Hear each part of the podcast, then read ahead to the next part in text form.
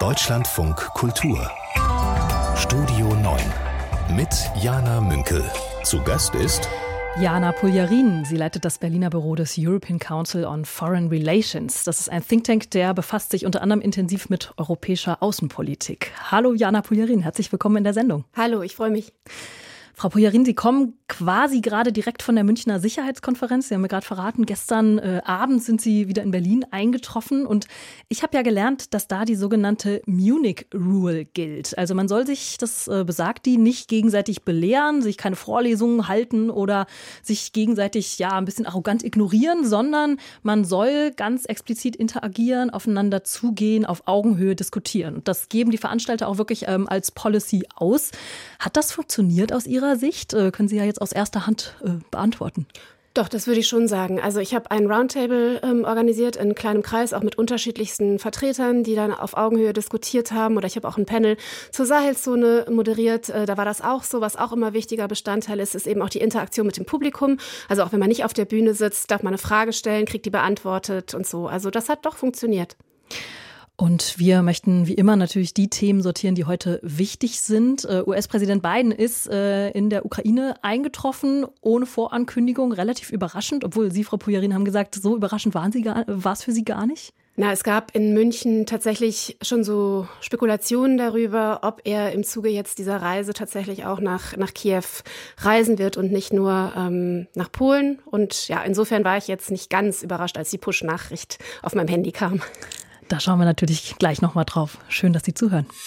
Die Außenpolitik-Expertin Jana Puljarin ist mein Gast heute Mittag. Sie leitet das Berliner Büro des European Council on Foreign Relations. US-Präsident Joe Biden war nicht bei der Münchner Sicherheitskonferenz anwesend, die ja zu Ende gegangen ist. Dafür ist er jetzt recht überraschend zu einem Besuch in Kiew eingetroffen, vor einem sowieso geplanten Besuch in Polen. Gutes Timing, Frau Puljarin, oder hätte er dann nicht auch auf der Sicherheitskonferenz vorbeigucken können? Also auf der Sicherheitskonferenz war die größte amerikanische Delegation, die MSC jemals besucht hat. Die Vizepräsidentin Kamala Harris war da, der Außenminister war da, Tony Blinken, diverseste Senatoren, auch überparteilich, das hat mich sehr gefreut, waren da. Und das amerikanische Bekenntnis sozusagen zu dieser Konferenz und da weitergesprochen zu Europa war wirklich beeindruckend, war auch auf allen nicht nur auf allen Bühnen, sondern auch hinter den Bühnen, auf den Gängen war das wirklich mein Eindruck. Und ich glaube, der Zeitpunkt jetzt von Biden nach Kiew zu reisen, ist natürlich schon auch sehr gut gewählt. Ne? Wir nähern uns dem Jahrestag des Krieges. Das ist ein starkes Signal, glaube ich, an Kiew, der Solidarität und der Unterstützung. Und Biden hat sich auch schon geäußert. Er hat gesagt, ein Jahr später steht Kiew. Sie haben es gesagt, der Jahrestag nähert sich. Am Freitag ist es soweit, 24. Februar.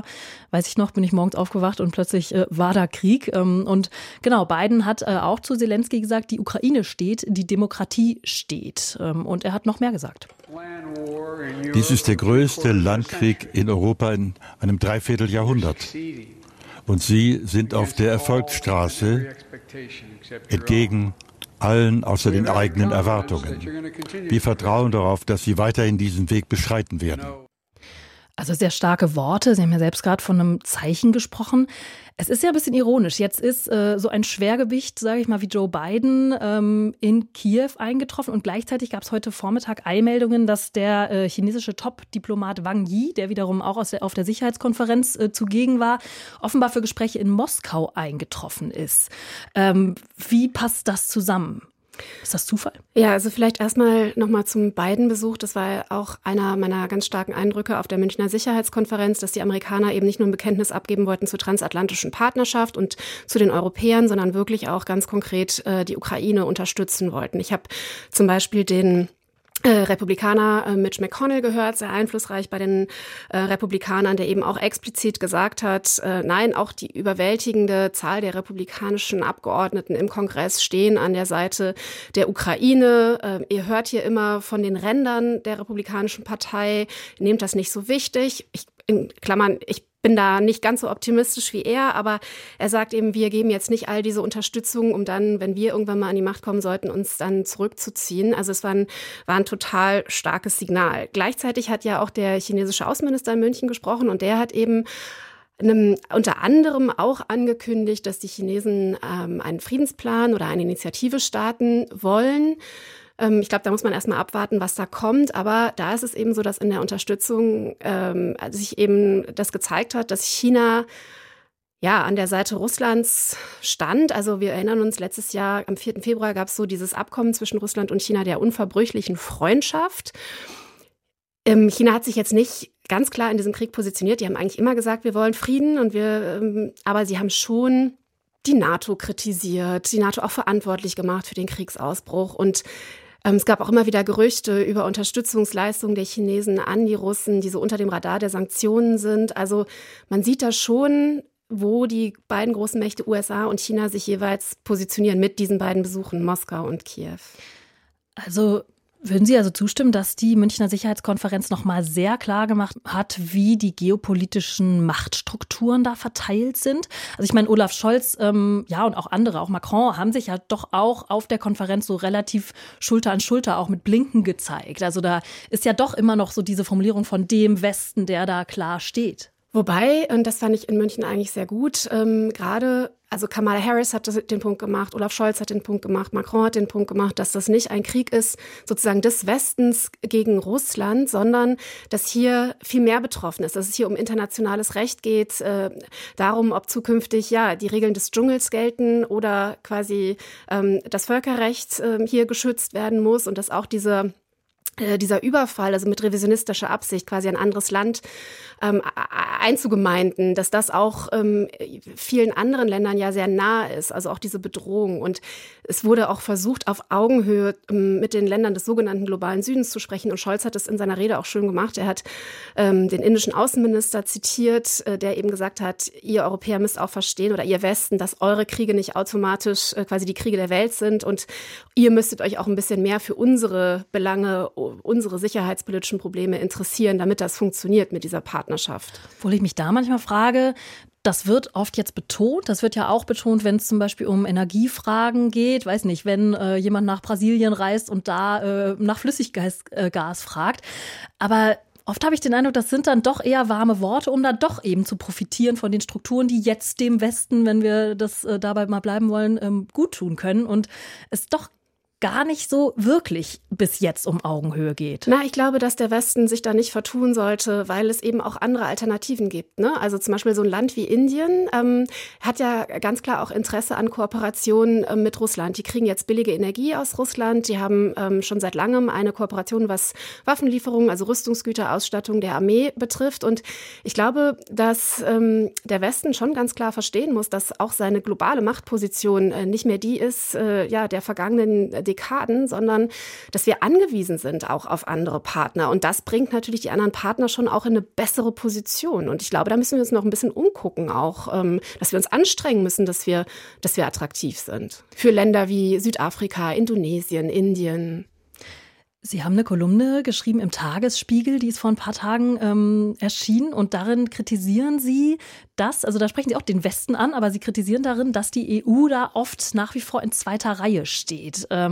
Also dass sich da auch Bundeskanzler Scholz oft so hinter Biden auch ganz gern versteckt.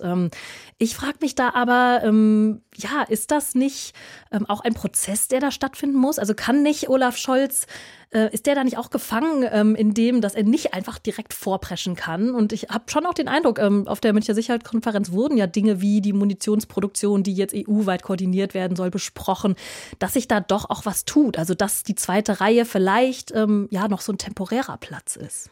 Naja, also das hoffe ich sehr. Ich bin nicht so optimistisch wie Sie. Also ich habe eigentlich jetzt einfach nur festgestellt in diesem Artikel, das war fürs Handelsblatt, dass ein Jahr Krieg unsere Abhängigkeit, also der Europäer von den Amerikanern, sicherheits- und verteidigungspolitisch dramatisch erhöht hat.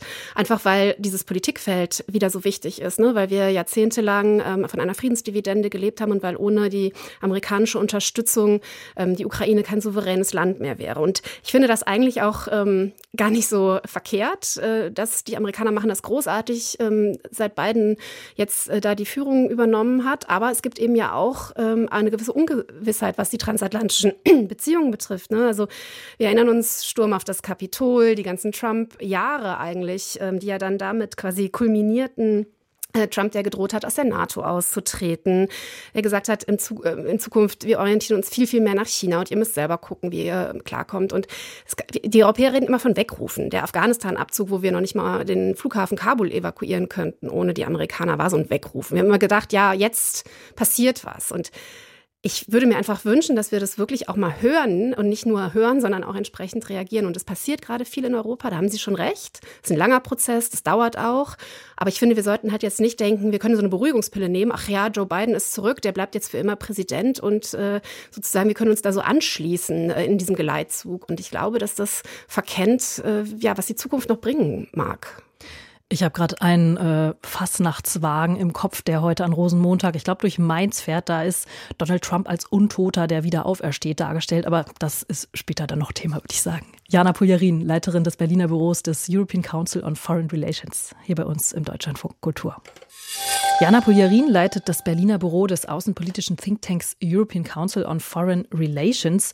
Und sie war, hat sie uns gerade ja schon berichtet, auf der Münchner Sicherheitskonferenz, auf der MSC am Wochenende. Und sie hat uns eine Rubrik mitgebracht. Und zwar möchte sie gerne über ihren Blick aus dem Fenster sprechen, den sie dort geworfen hat. Was ist Ihnen da aufgefallen? Was haben Sie da beobachtet? Ja, also vielleicht beschreibe ich mal ein bisschen die Situation. In München ist das immer so, dass dieses Gelände um den Bayerischen Hof weiträumig abgesperrt ist und man nur mit so einem Ausweis überhaupt durchkommt und man sich eigentlich wirklich sehr in seiner Blase bewegt. Also die ganzen außenpolitischen Experten und die Staats- und Regierungschefs und die Minister und so.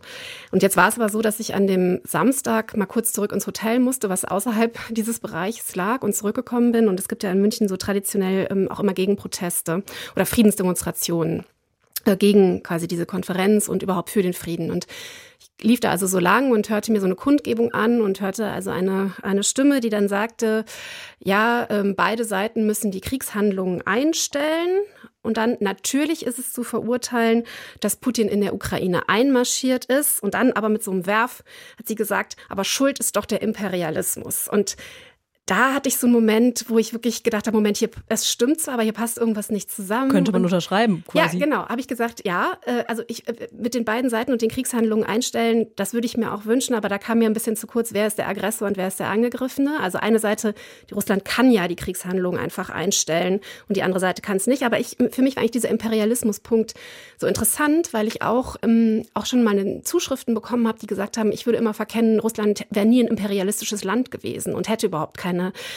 Also hier in der Demonstration war ja klar NATO, USA, Osterweiterung und sowas gemeint. Aber ich finde halt das so symptomatisch, dass auch gerade, und ich wundere mich da echt auch über die deutsche Linke, also dass das nicht erkannt wird, wie viel dieser Krieg mit russischem Imperialismus zu tun hat. Also dass das natürlich nicht vom Himmel gefallen ist, dass Russland ein solches Riesenland ist mit diversesten Zeitzonen und dass natürlich nicht alle Länder, die jetzt Teil dieser russischen Föderation sind, da sozusagen sich naturgemäß da hingezogen fühlen. Und das, was Putin macht, ist ja der Versuch, quasi die Ukraine einfach im Einflussgebiet zu halten und eben immer wieder der Verweis auf die Kiewer Rus, auf Dugin,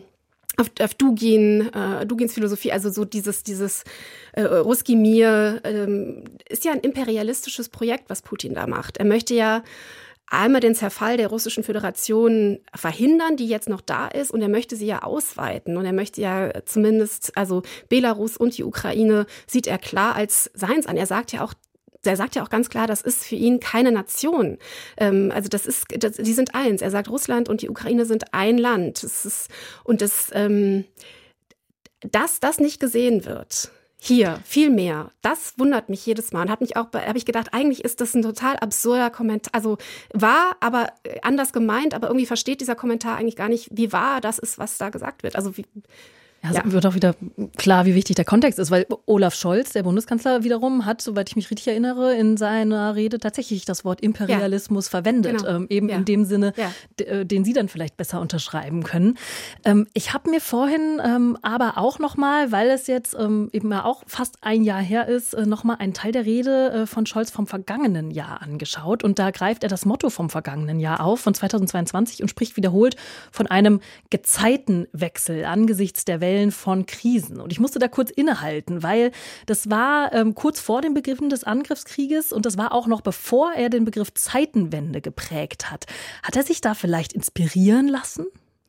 Also ich glaube, dass diese Idee, dass sich irgendwas gewaltig im Umbruch befindet, das ist ja nicht erst seit dem 24. Februar oder eben in den Tagen kurz davor so gewesen, sondern was wir ja sehen, ist, dass sich in den letzten Jahren unheimlich viel verändert hat. Also die veränderte Rolle von China, auch mit einer zunehmenden Aggressivität und mit einem Vorgehen, wo es eben, wie wir bei der Corona-Krise gesehen haben, mit der Maskendiplomatie, der Großmachtkonflikt zwischen den USA und China, aber der Konflikt mit Russland hat ja auch schon, also er hat nicht erst 2014 begonnen, sondern eigentlich auch schon mit dem Georgienkrieg hat es eben gezeigt, dass Russland die Souveränität seines ehemaligen Einflussgebietes als eingeschränkt ansieht. Und ich glaube, dass diese Veränderungen sich schon lange abgezeichnet hatten und Olaf Scholz da auch einen guten Blick drauf hatte und er auch damals ja immer schon gesagt hat, dass die Bundeswehr, er sprach da, glaube ich, von Schiffen, die schwimmen und Flugzeugen, die fliegen. Also das hat er schon vorher auch benannt, was sich dann auch an Handlungsnotwendigkeiten jetzt für uns abzeichnet. Dann ist das jetzt ein Jahr später und ich habe da, muss ich sagen, in diesem Jahr schon einen entschlossenen Bundeskanzler gesehen. Der hat sich so angehört. Putins Revisionismus wird nicht siegen. Im Gegenteil. Die Ukraine ist geeinter denn je. Die Europäische Union steht geschlossen zusammen und hinter einer zukünftigen EU-Mitgliedschaft der Ukraine. Wie würden Sie den einschätzen? Sie haben ihn ja dann live auch gesehen. Doch, auf jeden Fall. Also ich fand die Rede gut. Er hat da sozusagen konsolidiert nochmal seine wesentlichen Punkte der letzten Monate gemacht. Ich fand, er war sehr deutlich mit Blick auf die Ukraine. Er hat ja auch gesagt, also das deutsche Bekenntnis so umfangreich und so lange wie nötig. Das so umfangreich wie nötig hatte ich so in dieser Formulierung auch noch nicht gehört. Fand ich auch nochmal ein bisschen weiter gedreht. Vielleicht ein kleiner Wink auf die Kampfjets, die vielleicht dann doch irgendwann noch kommen. Ich glaube, da sind wir nicht, Gott sei Dank, würde ich auch sagen, für unsere Debatte nicht die ersten, also diese F-16, um die es da hauptsächlich geht, das wären wir nicht diejenigen, aber ich glaube, es geht halt schon auch nochmal ein Hinweis auf die Panzerlieferungen, wo Deutschland ja nun wirklich massiv ans Eingemachte gegangen ist und wirklich man könnte sagen, wirklich sehr, sehr, sehr viel gibt. Nicht nur, was die schiere Zahl anbelangt, sondern auch, also Kampfpanzer hat den Deutschen ja sehr wehgetan. Die Entscheidung, das zu machen, finde ich, ist schon wirklich umfangreich, wie Scholz sagte. Er hat auch klar gesagt, Waffenlieferungen verlängern den Krieg nicht. Das fand ich auch eine sehr klare Aussage. Er hat gesagt, Kriegsverbrechen und Verbrechen gegen die Menschlichkeit müssen geahndet und dokumentiert werden. Er hat sich für mehr europäische Rüstungskooperation ausgesprochen, was ich auch wichtig finde. Das ist, wir eben immer noch das Problem haben, dass wir in Europa viele verschiedene Waffensysteme haben, die sich duplizieren, eine Verschwendung von Geldern, weil wir eben nicht viel mehr gemeinsam machen. Und da hat er sich klar zu bekannt, dass er das machen möchte als Projekt. Und letzter Punkt, was ich wichtig fand, ich hatte das, glaube ich, vorhin schon gesagt, dass er den indischen Außenminister da zitiert. Nicht alle europäischen Probleme sind die Probleme der Welt. Und am Ende der Rede macht er wirklich nochmal auch streckt er die Hand aus und sagt, hier Länder des globalen Südens, wir müssen eine andere Partnerschaft mit euch finden. Und das ist ja auch sowas, was sich bei ihm so durchzieht und durch seine Reisetätigkeit sich auch sehr zeigt. Ne? Also Scholz ist ja wirklich viel auch nach Afrika gereist, in Asien rumgereist, um diese neuen Partnerschaften auch persönlich voranzutreiben.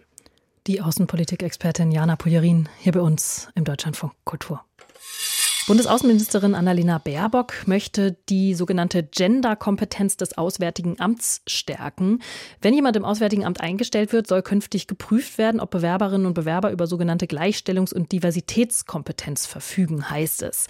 Alle neuen Führungskräfte sollen außerdem eine Art Anti-Bias-Schulung durchlaufen, in der sie sich mit Vorurteilen und Privilegien auseinandersetzen. Und das steht in den geplanten Leitlinien feministischer Außenpolitik, die dem Spiegel als Entwurf vorliegen. Und ich höre jetzt schon die Stimmen, die da schreien, die in Anführungszeichen woken übernehmen, die geben vor, wie da agiert werden soll. Wie reagieren Sie denn auf diese Ankündigung, Jana Pujerin?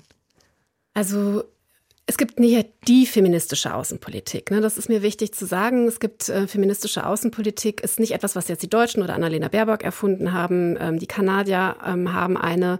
Die Schweden waren da Vorreiter. Sie haben die jetzt mit ihrer jetzigen Regierung nicht abgeschafft, aber quasi den speziellen Fokus haben sie jetzt nicht mehr und sie haben das jetzt quasi so querschnittartig integriert. Aber die Idee ist auch nicht nur Frauen hier in den Mittelpunkt zu stellen, sondern das steht, glaube ich, auch in dem Papier, jedenfalls in dem, was da dem Spiegel geleakt wurde, sondern es ist eben eine Außenpolitik, die inklusiver sein soll. Das ist das Ziel. Also eine Außenpolitik, die alle Mitglieder der Gesellschaft mit einbezieht, die diverser wird, vielstimmiger und damit eben auch für mehr Menschen sprechen kann. Und das finde ich grundsätzlich eigentlich eine gute Idee. Und was halten Sie von den konkreten Ideen, wie das als Kulturwandel in die Köpfe kommen soll? Also dass man tatsächlich wie Seminare gibt, um Führungskräften klarzumachen, hey, da und da gibt's vielleicht Baustellen? Also ich bin nicht überoptimistisch, was man dadurch erreichen kann, aber also ich habe mich mit vielen Leuten unterhalten, die zum Beispiel auch gegen eine Frauenquote sind. Das ist ja auch sowas, wo man es versucht zu forcieren, ne? Und viele kritische Stimmen habe ich dazu gehört, die gesagt haben, aber es muss doch für dich, Jana Poljerin, auch blöd sein, wenn du eingeladen wirst und dann wird dir am Telefon gesagt, ja, wir brauchen aber noch eine Frau, wenn ich dann absage und wen können Sie uns denn als andere Frau empfehlen? Und dann denke ich mir, ja, natürlich ist es für mich blöd, quasi, wenn ich denke, ich das Gefühl habe, ich bin da die Quotenfrau auf dem Panel, aber dann denke ich mir immer, ja, die laden mich einmal ein, weil ich dann die Quotenfrau bin, aber wenn ich dann beim zweiten Mal wieder eingeladen werde, vielleicht habe ich dann einfach auch überzeugt. Und um Strukturen zu verändern, können wir nicht immer nur auf sozusagen den guten Willen setzen oder dass sich das Qualität durchsetzt und dass es schon so kommen wird, sondern ich finde es schon richtig, dass man manchmal auch Dinge mit Strukturen und Prozessen versucht zu erleichtern. Das ist nicht, ich würde es mir auch anders gerne wünschen, dass das viel natürlicher kommt, aber ja, aber gleichzeitig glaube ich eben, also jetzt was so Schulungen über, wie kann ich meinen Bias irgendwie, könnten vielleicht was dazu bringen, dass man sich überhaupt den bewusst macht. Ich glaube, oft ist man sich dessen gar nicht bewusst, aber also ich glaube, es braucht viel mehr als das. Es muss sich viel langfristiger wirklich etablieren in gelebten Taten. Ich muss sagen, ich bin auch skeptisch, so was die Formulierungen zum Teil angeht. Also in diesem Papier steht offenbar wirklich auch sowas drin, wie das Auswärtige Amt möchte einen feministischen Reflex ausbilden. Ich finde auch, also das heißt gar nicht, dass ich den Ansatz, dass man Menschen sensibilisiert, verkehrt finde. Ich habe nur Sorge, dass diese Wortwahl feministischer Reflex an sich dann spaltet, genau. Und so diskutiert wird, dass dann immer nur wieder um diese Wortwahl geht und um dieses etwas Aufzwingen und nicht um den total wichtigen Inhalt dahinter. Ja, das könnte ich mir schon auch als tatsächlich nicht ganz unberechtigt vorstellen. Also vielleicht auch nur eine kleine Anekdote. Ich war Anfang des Jahres im Januar in Genf und habe da mit Vertretern auch gerade der EU gesprochen, die da bei verschiedenen Organisationen der Vereinten Nationen tätig sind. Und ich habe so gefragt, wo es denn auch innereuropäisch, bei allem, wir Europäer stehen zusammen im multilateralen Kontext für die gleichen Ideen und Prinzipien, weitestgehend. Und ich glaube, das ist auch so, aber eines der Bereiche, wo es auch tatsächlich nicht nur innerhalb Europa, sondern auch global ganz viele Spannungen gibt, ist eben diese Frage, nicht nur Frauenrechte, sondern LGBTQ. Und da ist auch tatsächlich auch innerhalb Europas ist das keine einfache Diskussion, die man führen kann. Ich verstehe deswegen Ihren Punkt, dass man sagt, vielleicht ist das spaltender. Gleichzeitig denke ich mir, man muss es halt richtig auch erklären, was ist das eigentlich? Und wie gesagt, feministische Außenpolitik, es gibt auch Ausprägungen davon, die finde ich tatsächlich schwierig. Also es gibt auch einen ganzen Zweig, der sozusagen feministische Außenpolitik mit Pazifismus koppelt und sagt, also quasi der Einsatz militärischer Gewalt ist Ausdruck des modernen Patriarchats und das ist was, also quasi, wenn die Frauen an der Macht sind, gibt es weniger Krieg. Ja, genau. Und das finde ich irgendwie so einen Gedanken, den finde ich schwierig, weil Frauen sind ja nachweislich nicht friedfertiger und manchmal, also wir sehen es ja gerade, zum Beispiel in der Ukraine, also da sind ja auch ganz viele Frauenbewegungen, die sich eben, also quasi für die Unterstützung der Ukraine. Es gibt auch weibliche Soldatinnen in der Ukraine und die weiblichen Organisationen da, die fordern auch Waffenlieferungen oder so. Also diese Dichotomie ist mir auch nicht so ganz klar. Aber das stimmt schon mit den Formulierungen, mit dem Gender Budgeting und so. Es ist wahrscheinlich gewöhnungsbedürftig. Aber man muss es halt gut erklären. Also Gender Budgeting, damit meinen Sie wahrscheinlich auch aus dem Papier genau. Die Gelder, die eben genau. für diese Projekte zur Verfügung stehen. Genau, das steht irgendwie bei Haushaltsentscheidungen, dass man das mit berücksichtigen muss, dass das Geld quasi auch der Gleichberechtigung von Frauen und, so, wie es so schön heißt, anderen Minderheiten zugutekommt. Sie selber erleben ja, aber auch als Expertin, die Expertin für Außenpolitik ist und die sich jetzt viel zum Krieg äußert, oft, dass das eben nach wie vor einen Unterschied macht, ob sie sich als, weibliche Person äußern oder als männlicher Experte. Sie treten in diesem Rahmen auch am 23. Februar im Schauspielhaus in Hamburg auf. Können Sie da noch mal kurz sagen, worum wird's gehen? Ja, das ist eine Initiative mit ganz tollen und sehr exponierten Kolleginnen von mir. Wir haben festgestellt, dass wir uns jetzt durch den Krieg alle eben sehr viel mehr in den Medien befinden, den Krieg erklären. Es geht um hauptsächlich die Bereiche Russland, Ukraine, Sicherheit und Verteidigung. Und wir haben unheimlich viele positive Zuschriften dazu bekommen, aber auch sehr viel Hass. Sehr viel, wirklich schlimmen Hass, mit auch nicht so schönen Ausdrücken, sehr sexistisch, aber manchmal auch einfach nur so eine E-Mail, ich mag nicht, wenn Frauen mir den Krieg erklären. Das gab's auch. Und wir machen jetzt eine quasi Benefizveranstaltung mit der Zeit zusammen im Schauspielhaus in Hamburg, wo Schauspieler und Schauspielerinnen unsere Texte lesen, also unsere Zuschriften, die gingen, also eine Art Hate-Slam, glaube ich, gab's auch schon ganz oft. Und dann, wo wir aber auch über die Ukraine sprechen und auch über die Lage von Frauen in der Ukraine. Und das Ganze geht zugunsten einer Organisation, quasi einer frauenunterstützenden Organisation in der Ukraine, und wir sammeln da Spendengelder und wollen die Ukraine unterstützen. Jana Poljarin, hier bei uns im Deutschlandfunk Kultur. Jana Poljarin ist mein Gast heute Mittag und gemeinsam mit ihr, mit der Leiterin des European Council on Foreign Relations hier in Berlin, ordne ich die Themen, die dieser Montag bereithält. Frau Poljarin, heute ist Rosenmontag. Wären Sie gerne statt dieser Sendung auf einen Rosenmontagszug gegangen?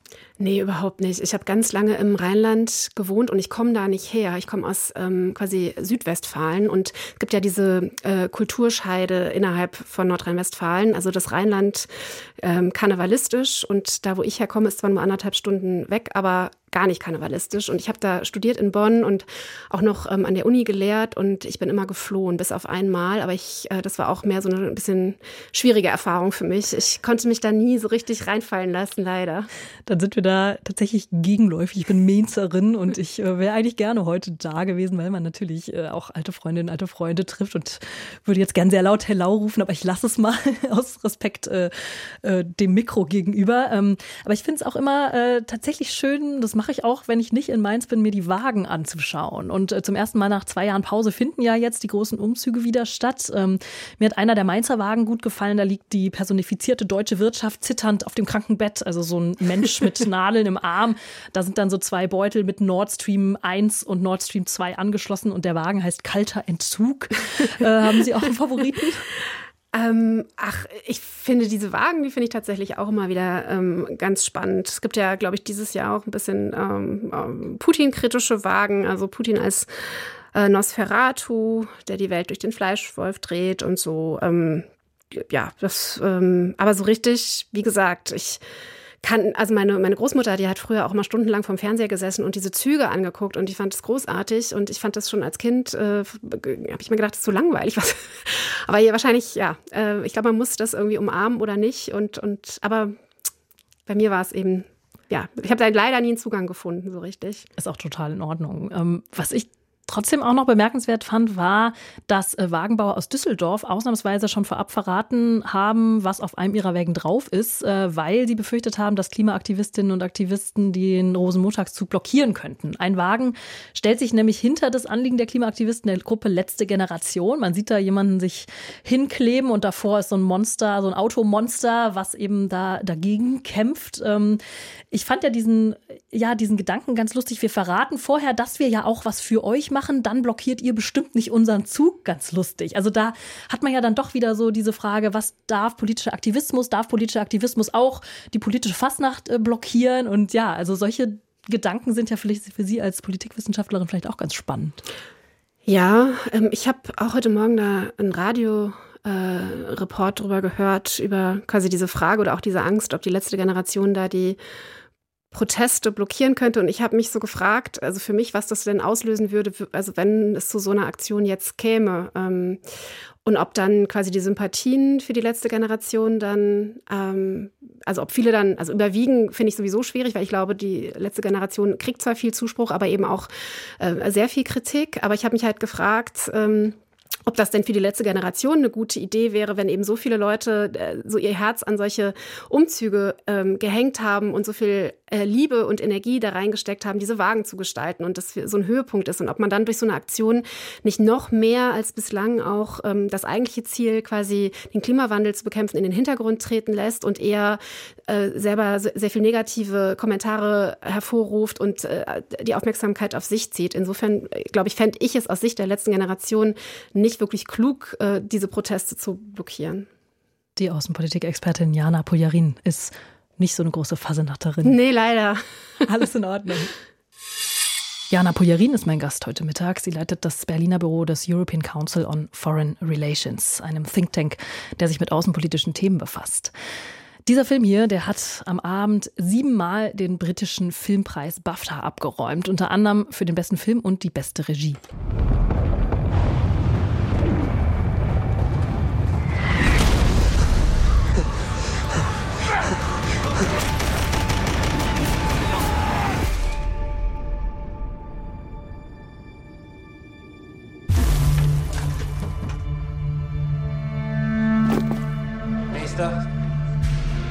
Paul Bäumer. Ich möchte noch nicht loslegen.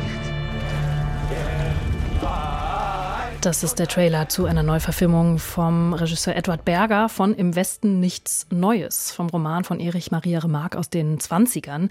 Da geht es um Schulfreunde, die als Soldaten in den Ersten Weltkrieg ziehen und durch ihre Erlebnisse an der Front ziemlich mutlos werden. Der Roman gilt als der Antikriegsroman des 20. Jahrhunderts.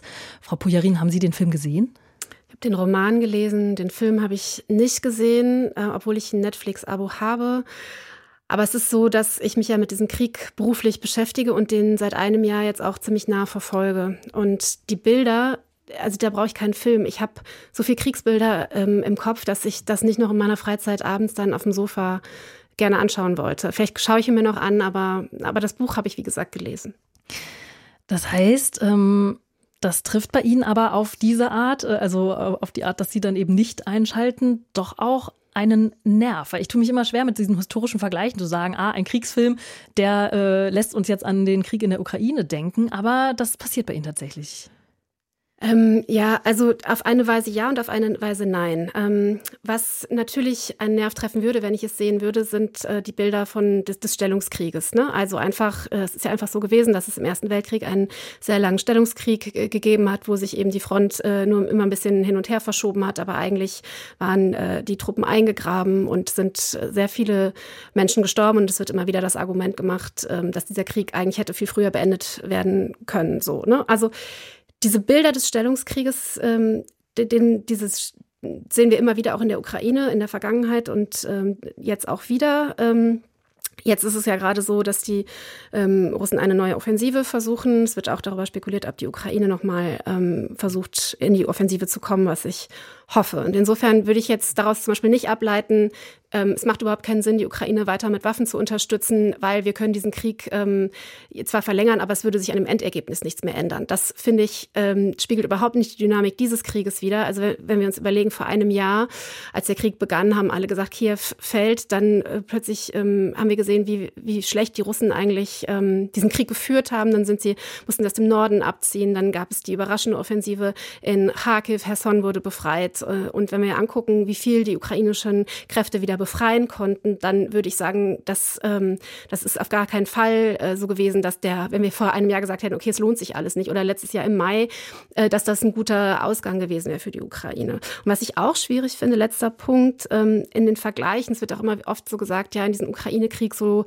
es ist so wie dieses Buch über die Schlafwandler. Auch da, finde ich, ist es für mich nicht die richtige Analogie mit dem Ersten Weltkrieg. Ich denke bei diesem Krieg Russlands gegen die Ukraine ganz stark eher an die Jahre 1936 bis 1938, ein Land, was wie Russland, was sich eben ungerecht behandelt fühlt von der Geschichte, dem quasi so eine Art Versailles-Komplex, den die Deutschen ja dann auch hatten, was eben auch sagt, es stehen eigentlich mehr Gebiete zu, mehr Einfluss zu, mehr Macht, mehr Grandiosität. Und dass es eben eine revisionistische Macht ist mit einem imperialistischen Bestreben. Das erinnert mich tatsächlich eher an die Nationalsozialisten, auch gerade wegen der innenpolitischen Dimension, die faschistischen Tendenzen, die wir in Russland innenpolitisch seit längerem beobachten. Also ich habe da eine andere historische Analogie. Ich denke an einen anderen Krieg eigentlich, wenn es um die Dynamiken geht. Aber die Stellungskriegsbilder sind natürlich relevant. Der Film Im Westen nichts Neues, der hat sehr viele britische Filmpreise abgeräumt und der ist auch der erste deutsche Film, der für einen Oscar als bester Film nominiert ist. Hat insgesamt 9 Oscar-Nominierungen und am 12. März wissen wir mehr, ob er auch Oscars bekommt. Jana Pujarin war hier in der Sendung zu Gast, in dieser Stunde Sendung oder in der halben Stunde Podcast. Vielen Dank für Ihren Besuch und für Ihre Gedanken, Frau Pujarin. Danke.